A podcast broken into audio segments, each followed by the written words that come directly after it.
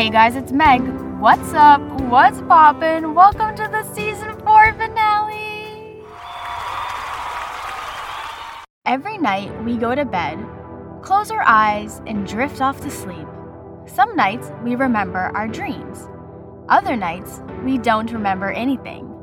So, what are dreams and why do we have them? And for this whole podcast episode, I picked up another book from Barnes & Noble similar to the crystal one and the astrology one, but this one is called In Focus Dreams Your Personal Guide by Angela Mogridge. And honestly, these In Focus books are so cool. They're only $10 and they have way more. So if you guys want future podcast episodes and season 5, which wow, I can't believe I'm about to say season 5. But if you want some more podcast based on a specific topic like this in season five, you should let me know because they have way more topics and I will gladly go buy more of these books because they're so interesting, they're so cool, and they're so fast to read. Hey, what's up? It's Editing Meg, and I just want to put a disclaimer in again in this episode and say that I am in no way an expert on dreams. I am not a scientist, a psychologist, a philosopher, a spiritualist, a mystic. I'm not claiming to be any of that. This is just what I learned from the book I also want to apologize for the noises you're going to hear in the podcast because I tried so, so hard to edit them out, but you can definitely hear my page turning at some points. You can definitely hear my guinea pigs at one point. And the last thing I want to quickly apologize before we get into this podcast is English was hard for me this day, apparently, and I definitely did not pronounce things right. I definitely stumbled on some words, so we're just to ignore that because I couldn't edit those out either but we're going to talk about dreams before we skirt skirt too much. And this book starts off in the introduction and it gives some common questions about dreams. So I figured we'd start off with the same thing like, why do we dream? And this book says that it is one of the most challenging questions to answer because everybody has a different answer. From neuroscientists, psychologists, spirit guides, and mystics all have their own explanations on why we dream. The next question that this book asks is What is a dream? And this says, and I quote, a dream can be described as a series of dramatized images and visions that occur in our minds during certain stages of sleep, specifically during the rapid eye movement stage of dreaming known as REM. The next question is why can't I always remember my dreams? Scientists believe that you're more likely to remember your dream if you wake up during the REM dreaming stage. Next is how long do dreams last? A dream can last for a few seconds or as long as 30 minutes. It is said that the average person has about three to five dreams per night, but some people even experience seven dreams in one night. Over a lifetime, a person can dream for up to six whole years. The next question is Are there different types of dreams? And there are, which we're going to talk about a little bit more. Some of the dreams they mention are fantastical dreams, logical, practical, real life, dreams that make us feel happy, sad, scared, unsettled. The next question are what are nightmares? And this book said that nightmares are dreams that create feelings of fear or panic, often resulting in us waking suddenly, sometimes with a scream. Nightmares may be caused by stress, anxiety, or PTSD. The next question after that are what are lucid dreams? Lucid dreams can occur during the late stages of REM sleep when you are aware that you are asleep, but can to some extent control events that happen in your dream. The next question after that is do dreams have meanings? Which we're gonna talk about this, but some people say yes, some people say no. It's kind of like open up for debate. The second to last question is do animals dream? And because all mammals experience REM while sleeping, all can dream. And the very last question are do babies dreams? The book said that since they can't tell what they've dreamed, it's hard for researchers to know. Studies suggest that children begin to dream similarly to adults between the ages of 3 and 7. Those are just some questions that the book started off with, which will get us into our topic of dreams because what are dreams? Why do we have them? And what are some of their meanings? So, we're gonna start off this podcast with the science behind dreams. We're gonna start with the science approach, which I know crazy. We usually are like, I don't want a scientific explanation, but for this podcast, we're gonna get the scientific explanation. And it all starts with the five stages of sleep for us. So, for stage one, our muscle movement slows down, and then our breathing and heart rate slows down, moving us into stage two. Stage one and stage two of our sleep cycle lasts about a total of 30 minutes. So, our muscles and brain waves continue to slow down as we move further and further into a deep sleep. But by stage five, our heart rate increases and our brain waves speed up. And behind our closed eyelids, our eyes flutter rapidly, which is known as rapid eye movement or REM. And this is all when we start to dream. There are five different brain waves, and each one has different effects. So, gamma waves are important for learning, memory, and information processing. Then it moves into beta waves. These are important for conscious thought and logical thinking. Alpha waves help us calm down and relax. Theta waves are connected to daydreaming and restorative sleep, emotions, and deep feelings. And delta waves, these are the slowest of the five brain waves, are more active in children and babies. As we get older, we tend to produce fewer and fewer delta waves. These waves are associated with deep relaxation and restorative healing sleep. And yeah, that's just like a quick little recap on some brain waves. We don't want to get too scientific because honestly, I I don't personally want to get too scientific, but this book does go deep into that. So, science does not have a definite answer to why we dream, but there are multiple theories. And the first theory we're going to talk about is the threat simulation theory. This theory sees dreaming as an ancient biological defense mechanism within the brain that has enabled human beings to survive and evolve. Scientists argue that our brains repeatedly stimulate threats and dangers to our safety and survival when we are asleep. This repetition increases the neurocognitive abilities that enable us to perceive and avoid threats and dangers. The next next theory is the activation synthesis hypothesis, which was done by Harvard scientists Alan Hobson and Robert McCarley, who published their activation synthesis hypothesis in 1977. This theory states that dreams don't actually mean anything, that they are just electrical brain impulses that pull random images, memories, and thoughts together while we are asleep. A dream is our brain's attempt to make sense of all this subconscious activity. This theory is saying that when we dream, it's a way that our brain takes the opportunity to clean up during sleep, to organize and file away all the neural activity stimulated during the day. According to Hobson, there are five characteristics that most dreams share. Number one, intense emotions. Sometimes dreams stir up intense emotions, and particularly anxiety, fear, and even surprise.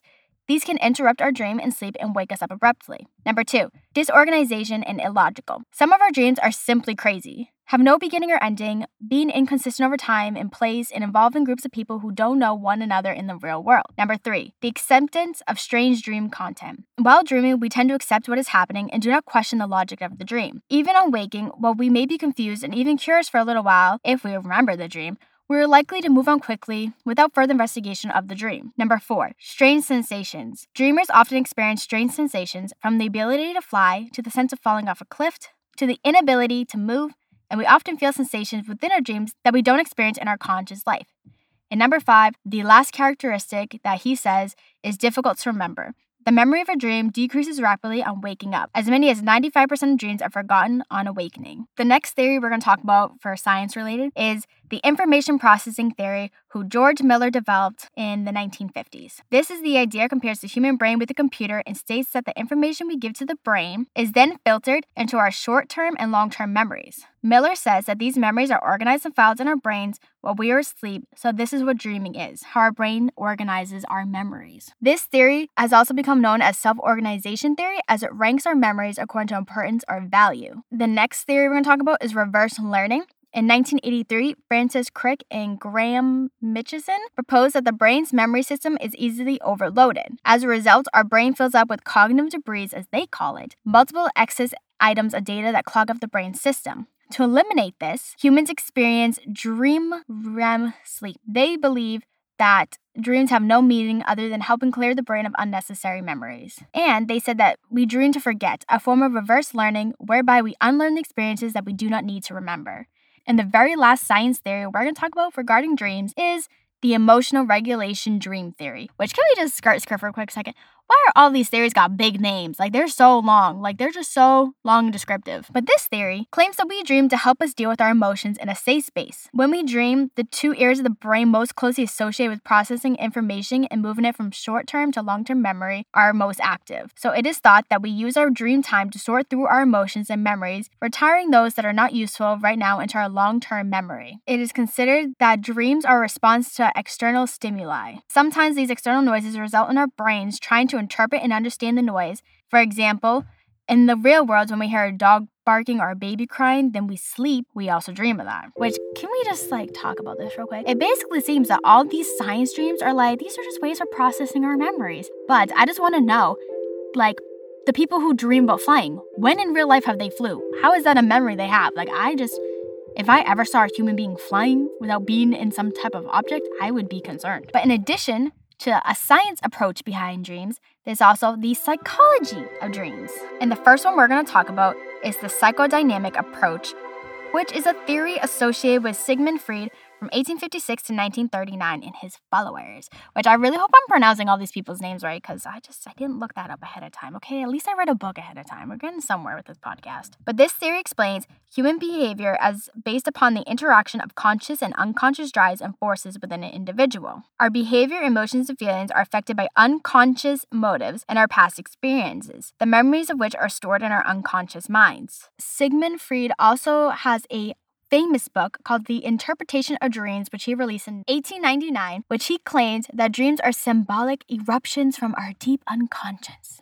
He believed that our true desires are hidden in our unconsciousness, and these are represented desires found expressions in our dreams. He said that there are two interpretations available for each dream that we have, which are the manifest content, which is the content that we remember on waking, and the latent content, the real underlying meaning of the dream. He claims that every dream has a connection, however minor, with something that the dreamer has experienced. He considered that dreams are made of quote unquote picture puzzles that through interpretation could form a quote unquote poetic phase of the greatest beauty and significance. A random fun fact is he believed that the first dream of the night was likely to be the most distorted and perhaps less memorable, and that each dream that followed became more distinct and more apparent as the night went on. The next theory for psychology of dreams is the cognitive approach, which looks at the way we think and understand things. Calvin Hall, 1909 to 1985, collected more than 50,000 records of dreams over several years and from around the world. From his research, he said that dreams represent how we see ourselves, what we think of other people, and how we would view the world. He wrote a piece, The Meaning of Dreams, 1966, which he claimed that, quote unquote, the images of a dream are the concrete embodiments of the dreamer's thoughts, these images give visual expression to that which is invisible, namely conceptions. And he identified five cognitive structures and attitudes that dreams can reveal. And of course, we're going to talk about them. Number one, conceptions of self, how we see ourselves, the roles we play in life. Number two, conceptions of others, the people in our lives and how we react to their needs. Number three, conceptions of the world, our environment, where we live, and how we live. Number four, conceptions of penalties, what is allowed, what is acceptable, and what is forbidden. And number five, conceptions of conflict our inner discord and how we struggle to resolve it. We have two more theories slash approaches for the psychology of dreams. The next one is the humanist approach. The humanist approach believe that dreaming is about a person's deeper self. However, they also see dreams as having unique meaning to each individual, so we can't generalize the meaning of dreams. They say that in our conscious life, we are constantly trying to improve ourselves and reach our full potential. We're often trying to make sense of a confusing world and bring order to our lives. This then transfers to our dream world, where we are frequently at risk of facing a challenge and subconsciously trying to bring order, sense, and meaning to our dreams. And the very last psychology of dreams approach we're going to talk about is the behavioral approach, which does not rely on mental processes that cannot be observed. Behaviorists do not focus on the memories or desires represented by dreams, unlike other psychological schools of thought. Instead, a behaviorist views a dream as an individual response to environmental stimulation such as noise, vibrations, discomfort, or even the weather. Carl Jung from 1875 to 1961 was a psychoanalyst and one-time collaborator of Sigmund Freud, was fascinated by dreams. He started believing that the mind, body, and feelings all work together and form what he called the psyche. He saw dreams as the psyche's attempt to communicating something to the dreamer, and he placed a very high value on dreaming. He felt that dreams express things quite openly, and even argued, and I quote, they do not deceive, they do not lie, they do not distort. They are invariably seeking to express something that the ego does not know or does not understand. So, as you can see, psychologists all have different thoughts and theories behind dreams, and it is a little confusing. But we're about to get even more confusing because we're going to talk about spirituality in dreams, because even spirituality has their own interpretation of dreams. And it says here, this chapter starts with Long before scientists began investigating dreams, various religions were exploring dreams in their own way. And the first one we're going to talk about is Islam. Islam explains that when we sleep, our souls partially or temporarily leave our bodies. The act of sleeping is a small death where the body is present and the soul is elsewhere. They categorize their dreams into three types. Number one, a vision or true dream that is from God. They said that true dreams are given either to those who are righteousness or to those who will benefit spiritually from a message delivered by a vision. Number two, a false dream from the devil. This is usually a nightmare sent by the devil and should not be shared with anyone. Followers are told that in the event of such a dream, they should seek refuge with God and dry spit three times to their left and three times to their right. And number three, a meaningless standard dream for our subconscious thought. This is differentiated from the vision and from the false dream by the way it makes the recipient feel. A vision makes the dreamer feel a sense of inspiration from God, while a false dream creates a scared and anxious feeling. A meaningless dream, on the other hand, carries no significant feeling and will likely not be remembered. Then they also talk about deja vu not the song by Olivia Rodrigo, but Deja Vu. And they have, and I quote, have you ever had the impression that you have lived through the present situation before, been somewhere that you know or you've never visited, or yet felt it was familiar? Have you ever experienced something before that gives you a strange feeling of familiarity? Islam has explored the subject of deja vu in some detail. They said that it teaches that time is a creation of God, and so in God's view, the future has already happened. God is capable of transporting someone into the future and then bringing them back to the present. This person lives normally until that point in time when they experience the deja vu feeling of being in this place or time once again. We could totally do a whole podcast on deja vu. Should we do that? That's me skirt skirting. Anyways, I don't want to skirt skirt too much, so going back. In Christianity, one Christian view is that the purpose of dreams is to draw us closer to God because dreams show us how to avoid the things that come between us and God. It can also reveal what we need or where we should try to go in life. In Christianity, the first book of the New Testament recalls four dreams that Joseph received relating to the birth and early life of Jesus. Justin Martyr, one of the earliest Christian philosophers, believed that dreams were sent by spirits. And then, as Christianity developed over the centuries, many saw dreams in different lights. Thomas Aquinas, the medieval theologian, was not originally a believer in the importance of dreams. He argued that the only sources of human knowledge was experience and rational thought, not a message or vision in a dream. However, towards the end of his life, he was finishing his book, Summa Theologica, when he experienced a vision in a dream that he took to a direct divine communication. He then claimed, I can do no more. Such things have been revealed to me that I, I have written seemed like straw, and now I await the end of my life. In Hinduism, the dream state is known as Swampna. I really hope I'm pronouncing this right. It's S W A P N A, and it has four states of being, which I am not gonna try to pronounce because I really don't want to insult anybody or make anybody upset. So we're just gonna do the English meaning of them. But number one is waking, number two is dreamless sleep, number three is dream state, and number four is transcendent state. And according to Hinduism, there are seven different types of dreams. Number one is seen, a dream that resembles or calls things that have been seen during our waking state. Number two is heard, a dream in which we can hear sound. Number three is experienced, dreams in which we are aware of our five senses. Number four, inner desires and wants, when we dream about something that we have desired or longed for in our waking state. Number five, imagination, when we dream in full of fantasy and imaginative symbols. Number six, manifested, a dream about something that has actually happened. And number seven, temperamental, a dream caused by an imbalance in the temperaments or emotions. In Judaism, dreams are significant and can be also an out of body experience relaying important messages to the receiver. It is said in Judaism that the realization of all dreams follows the mouth. Thus, the importance of a dream depends on the individual interpretation of the dream. There is no such thing as positive or negative dreams because a dream is simply interpreted as positive or negative. They also claim that dreams are 1/16th prophetic. There is a difference between ordinary dreams and prophetic dreams. Ordinary dreams are open to interpretation by the dreamer, and prophetic gives the dreamer insight into the future. It also said that a dream that is not interpreted is the same as an unopened letter. And the very last religion we're going to talk about is Buddhism. It is said that Queen Maya, the mother of Buddha, dreamed that a six tusked elephant pierced her side with one of the tusks. This then produced an immaculate conception.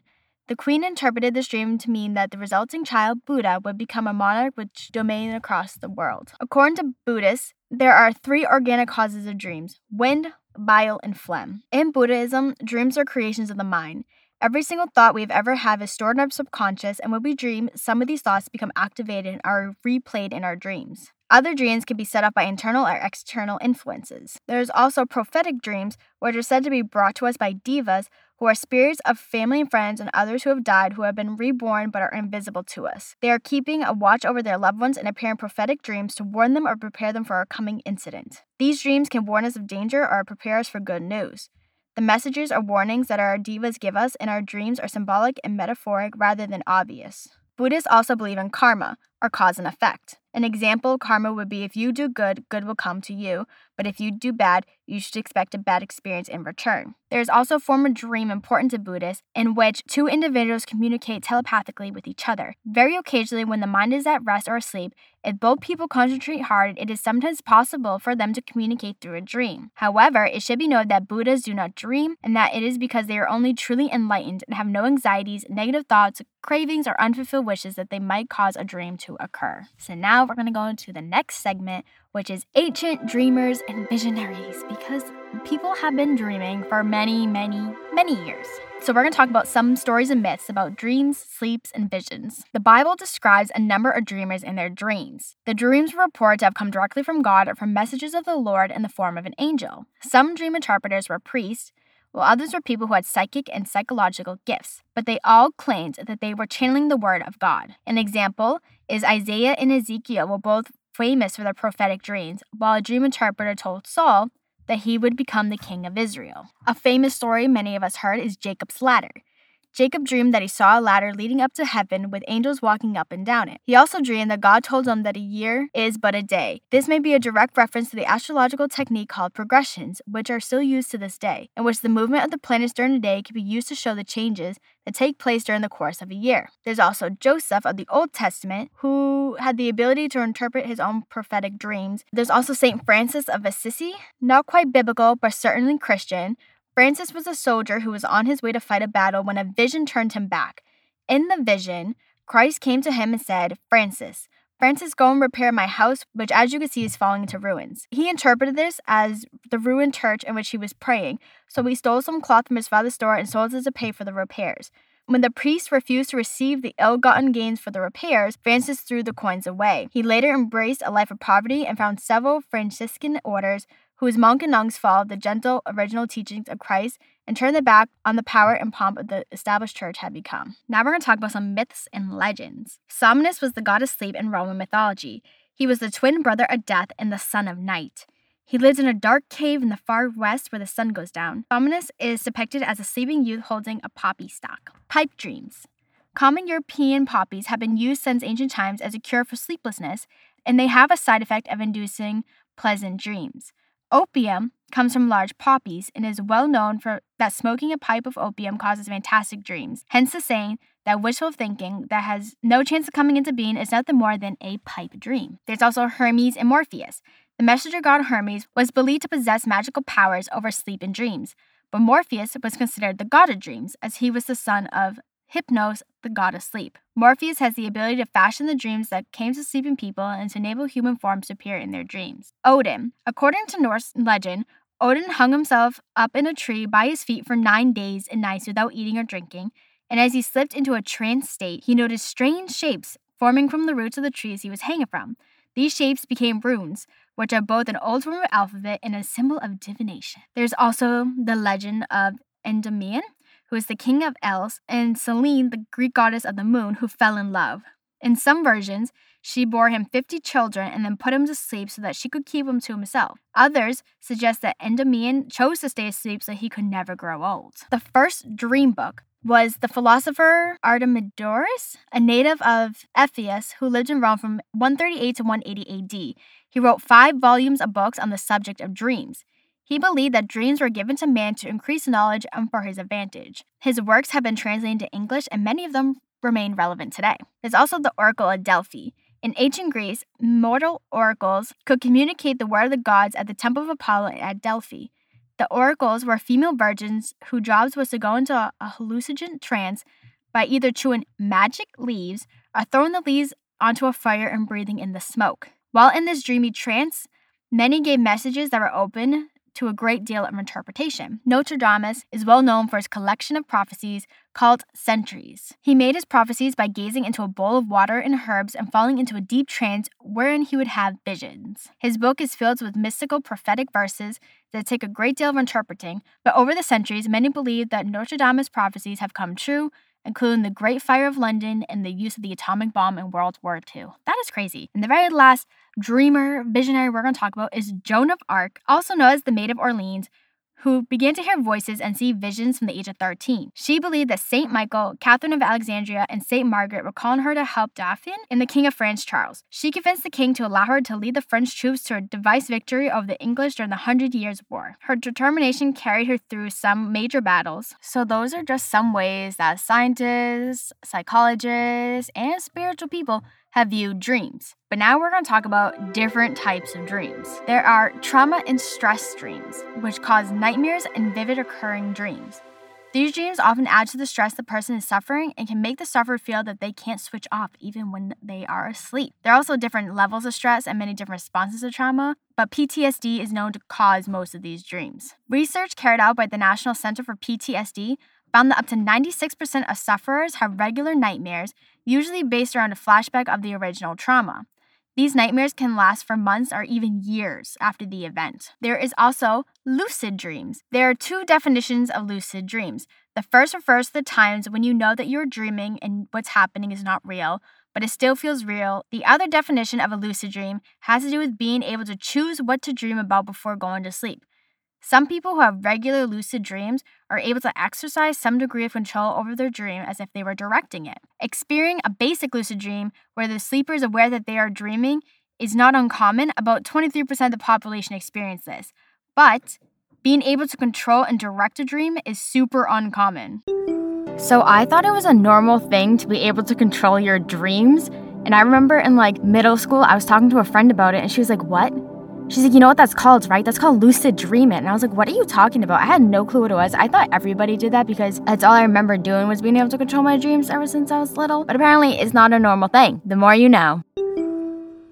Some people believe that being able to direct a lucid dream is a skill that can be learned or nurtured, and they suggest keeping a dream diary, reality testing, wake back to bed, which means like you put an alarm clock and you wake yourself up every four to five hours. Many people believe that being able to experience lucid dreams has benefit to the conscious life, such as decreased anxiety, increased creativity, and improved motor skills.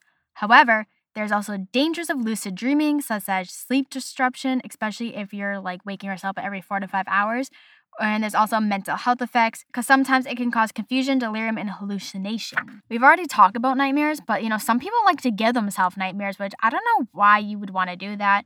But in order to give yourself a nightmare, in case you were wondering, you could scare yourself before bed, drink alcohol, eat something rich, spicy, or difficult to digest, add a bit of stress to your life, take vitamin B6, or sleep on your left side or on your front, which I do not recommend giving yourself a nightmare. But in case you want to know, you can apparently do that. There's also reoccurring dreams, which are extremely common and occur weekly, monthly, or over a period of years. Reoccurring dreams can be about anything. There are certain common themes, and researchers have found that the most common types of reoccurring dreams are trying to catch a flight at an airport, sitting for a test or exam at school or college, dreaming about snakes, being chased, falling off a cliff, losing all your teeth, or a car and plane crashes. There's also precognitive dreams, which are what if you dream of something horrible like a car crash and it happens soon afterwards?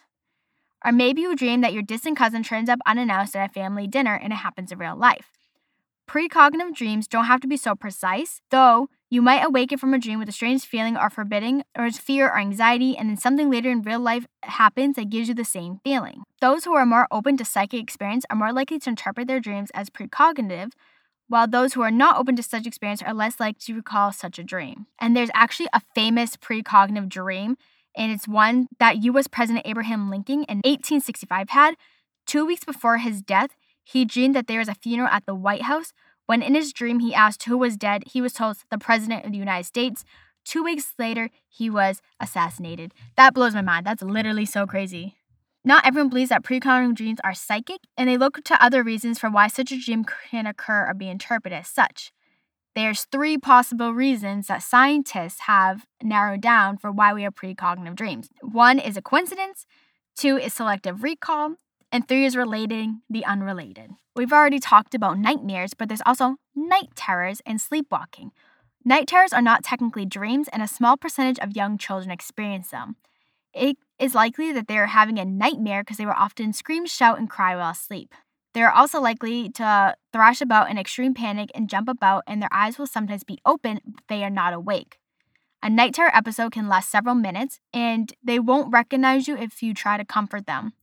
And it might take time for them to calm down. Fortunately, they usually have no of the night terror the next day. There are no exact causes for why night terrors happen, but it is thought that they can be triggered by exhaustion, fever, certain medications, anxiety, sudden noise, a full bladder, or excitement, and you should never try to wake a child up who is having a night terror. Just try to comfort them when they do awake. There's also sleepwalking, which is pretty common, and at least one in five children experience it at least once. I used to sleepwalk all the time, and I literally never remembered half the time I did it. It does not occur during REM stages, so it doesn't take place during the dreaming stage of sleep. Sleepwalking is when someone stands up, walks, or even carries out complex tasks while asleep. In extreme examples, people have been known to leave the house or drive a car while sleepwalking. That's terrifying. I never did that. A sleepwalker's eyes are usually open, and often they are capable of communicating, but they don't make much sense. A typical episode of sleepwalking lasts about 10 minutes, and the sleepwalker will usually not remember it the next morning. Just like with night terrors, you should not try to wake a sleepwalker up. Just make sure they are safe and they are back into bed safely afterward. Exact causes are not known, but in addition to the triggers mentioned for night terrors, taking recreational drugs and an excess amount of alcohol can make an episode occur. And then there's also sleep disorders, which some of us have heard about, sleep apnea, which is when your breathing stops for 10 seconds or more during sleep, insomnia, which is trouble with falling or staying asleep, narcolepsy, which is suddenly falling asleep at inappropriate times, and sleep paralysis, the feeling of being awake but not being able to move. And before we dive into the meaning of some of the dreams, dreams were used in literature and art for so, so many years. William Shakespeare in Hamlet had said, and I quote, To die, to sleep, sleep, perchance to dream.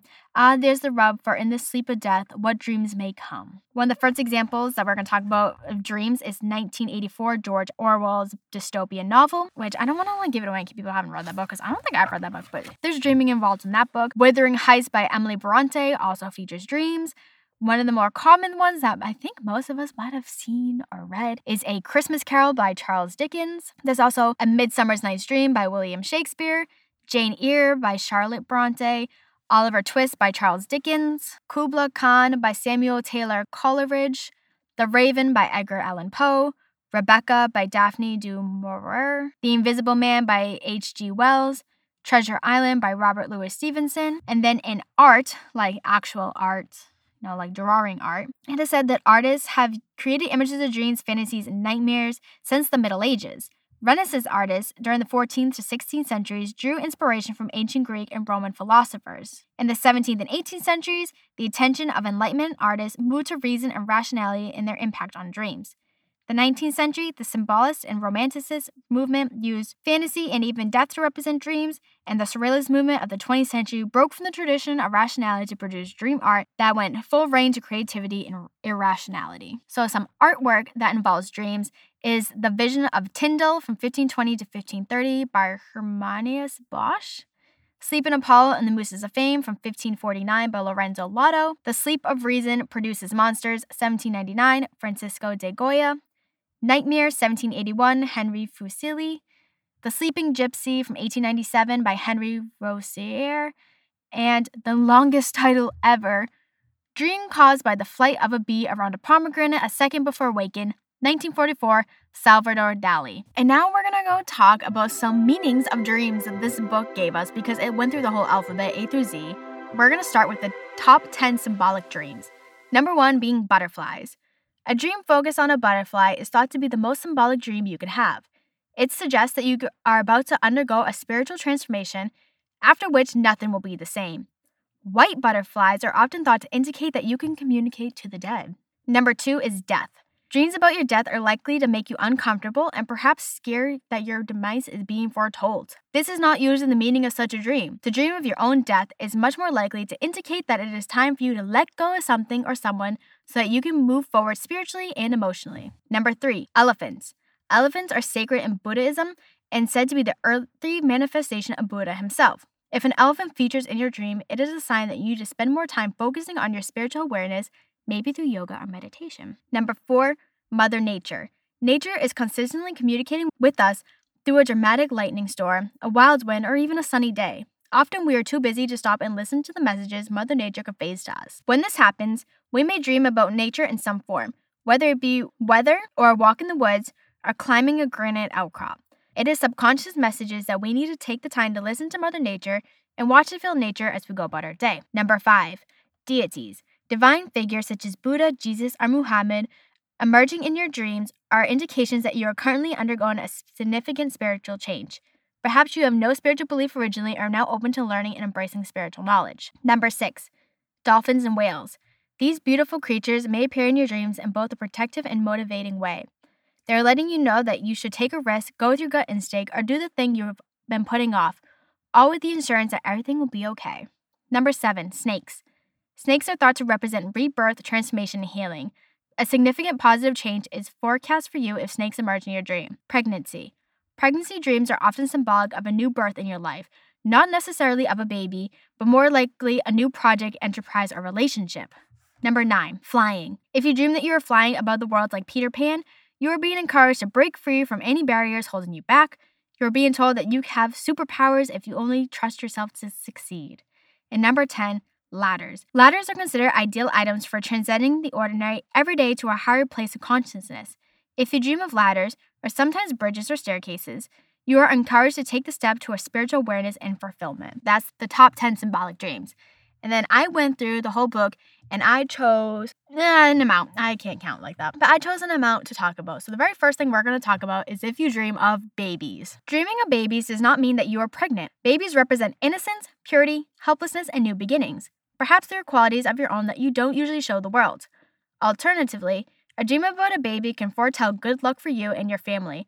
This is a common dream that many people have from time to time. Clocks. This is an indication of important business that requires attention. It is also a sign that there are important events on the way that you will need to monitor. Which I need editing Meg to come here because I swear I read something once that when you dream, you cannot dream of time or like clocks. And if you are, that means you're awake and you're not really sleeping. So why is there a meaning behind a clock in a dream if we're not supposed to be able to dream about them? So Meg's gonna come here with that fact. So according to multiple articles on Google, we can dream of clocks, but we can't always read the time because they gave two reasons time doesn't exist in dreams, or because the areas of the brain used to read time is less active when sleeping. Thank you for that. The next dream we're going to talk about is dreaming of a date. A dream of being on a date represents your need for self discovery and self awareness. You're getting to know some hidden aspects of yourself and acknowledging your hidden talents. It may reflect your anxieties about dating or finding acceptance. The dream could also be a rehearsal for an actual date you may be going on as a dream starts to overcome anxieties you may have. If you dream of a specific date or a particular month, day, or year, and this represents the passing of time, perhaps a recollection of past events. A dream may also be a reminder of a special event, appointment, or an important date ahead of you in your everyday life. There's also like a lot more meaning of dates. That was just like a few. This one I find interesting because I feel like I do this a lot. But dead people. Dreaming of dead people is not as scary or as harmful as you might think. If the person is recently deceased and a close family member or friend, the dream might be your subconsciousness helping you to keep them alive and fresh in your mind. The dream may also be allowing you to clear up some unfinished business you had with the deceased, perhaps an unresolved argument. It is not uncommon for someone to dream regularly about a recently deceased person, and the dreams can be used to come to terms with what has happened. The dead may have other functions to play in our dreams. Sometimes they are there to reassure you that you're doing all right while at other times they might be giving advice and guidance. And then going along with dead people, we're going to talk about death because why not? Some people dream about the death of someone who is very much still alive in the conscious world. Such a dream can be uncomfortable, especially if the person is someone close to you. It doesn't mean that the person will die in real life, but it might mean that something is missing in your relationship with that person and perhaps something needs to be resolved to save it. It can be frightening to experience your own near death experience while dreaming. But this is thought to show that you are being given a second chance at something, which of course is not frightening at all. To dream that you actually die can also be framed positively because it can mean that you are on the brink of transformation and that significant change is about to happen, often in a spiritual sense, which again, editing Meg needs to come in because I swear I read something once that you cannot die in your dream. And that's why people usually wake up at the last second. Or like I also read that apparently if you like wake up it's your heart stopping for a second so your body's waking you up to make sure that you're still alive i don't know if any of that's true so editing meg you come in please so apparently we can dream of our own death. I don't know why I thought we couldn't. And when we jump up like that, it is not our heart that stops, it's our brain that malfunctions. And it is known as a hypnic or myoclonic jerk. And it happens when your brain gets confused, like some nerve sending message gets confused along the way, and your brain thinks you're falling, so it tenses up to catch itself. So, you know, it's trying its best, but you know, it just it malfunctioned for a second. thank you for that. And this next segment, I'm sorry if it triggers anybody, but I found this so informational. We're going to talk about COVID in dreams. Because since COVID, many people have claimed that the virus has affected their dreams. And there was even a study done on 4,000 sleepers. More than half of the participants stated that their sleep patterns have worsened since the pandemic that the number of vivid dreams have increased. Most COVID related dreams were about anxiety or worrying about catching the virus and the dangers of people not social distancing or wearing a mask. Another survey was done and reported that 26% increase in people saying that they had nightmares since the outbreak started. Some of the dreams people have been having are so vivid or disturbing that thousands of people are logging their nightmares on the internet, and there's a real website. If you go to www idreamofcovid.com, you can read about people's dreams. I didn't do it because I was kind of scared, but it's there, which is crazy. The next one we're going to interpret the meaning of is falling. Dreams about falling from a great height are widespread. While some dreams interpreters might dramatize things by claiming that if you hit the ground in your dreams, you will die in real life, the reality is that dream of falling is much more likely to indicate that you were worried about something. Perhaps you were concerned about failing at something in your work life or your love life, or it can mean that you need to rethink something. This is another dream that I commonly dream about, and I hate it with a burning passion. But to dream about your current job is an indication that you have a lot going on at the moment at work. Perhaps you're in the middle of a difficult project or you're working to tight deadlines. If your dream is about looking for a new job, it is likely mean that you are dissatisfied with some aspect of your current life and looking for more excitement. Losing a job in your dream is pointing to the insecurity that you might be feeling about your current job. Dreams about running late for something is an extremely common dream, and it can have several different interpretations.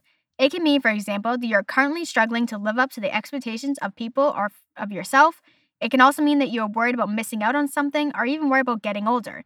It can also be some kind of wake up call and some sort of pull yourself together before it's too late warning. The last one we're going to talk about is teeth. Dreaming about losing all your teeth is another very common theme, and this has multiple potential meanings. It might mean that you're afraid of losing your attractiveness or that you're worried about your appearance.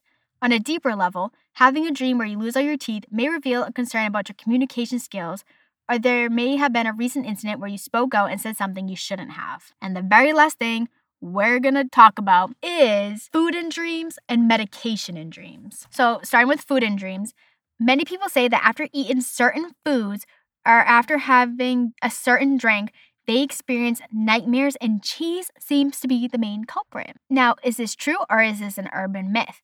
The British Cheese Board, yes, it's a real thing apparently, was so interested in this that they did a research. And what they learned is that if you eat cheddar, you dream of fame. If you eat Lancashire, you dream of work. If you eat Red Leicester, I don't know any of these cheese. You dream about childhood. If you eat Cheshire cheese, you have no dreams. And if you eat Stilton, you have bizarre dreams. There's also stories about caffeine and coffee, melatonin and bananas, spices and curry and hot sauces, and sugar and carbonated drinks, cookies and ice cream, which are all said to cause vivid dreams, nightmares, and disturbed sleep.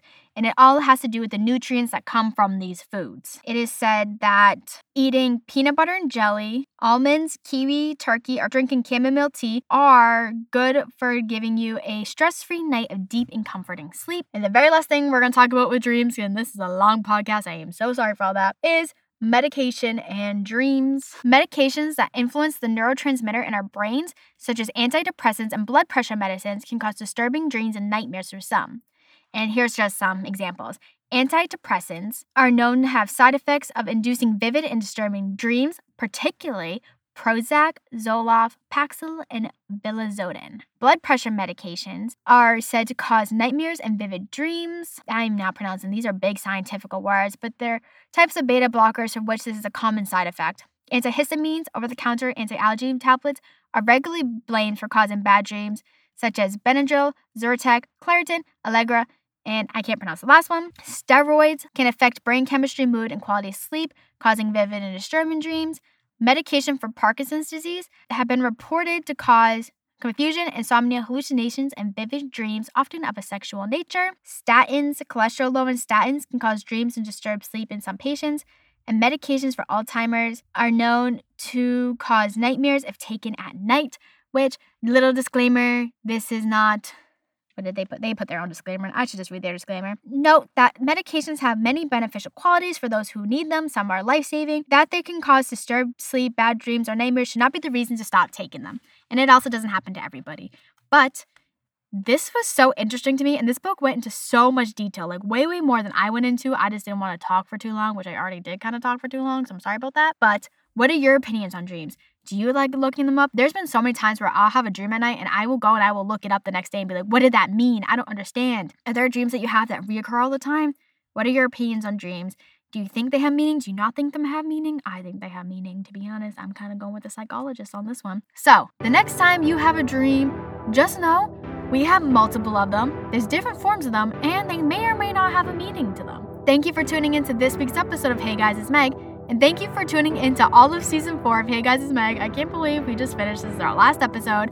I will be taking another month break. I do this after every season. I know I feel bad, but like I need like a break from podcasting so I can prep for the next season and come up with more topics. So if you have topics that you want me to talk about, totally DM me, tweet me if you want to reach me. You know what I mean? Because I am down to talk about anything and everything.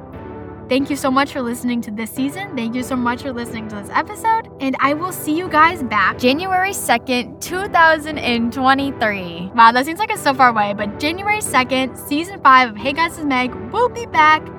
And hopefully, we will have some cool topics. I'll see you all on the flip side. Peace out, Girl Scouts.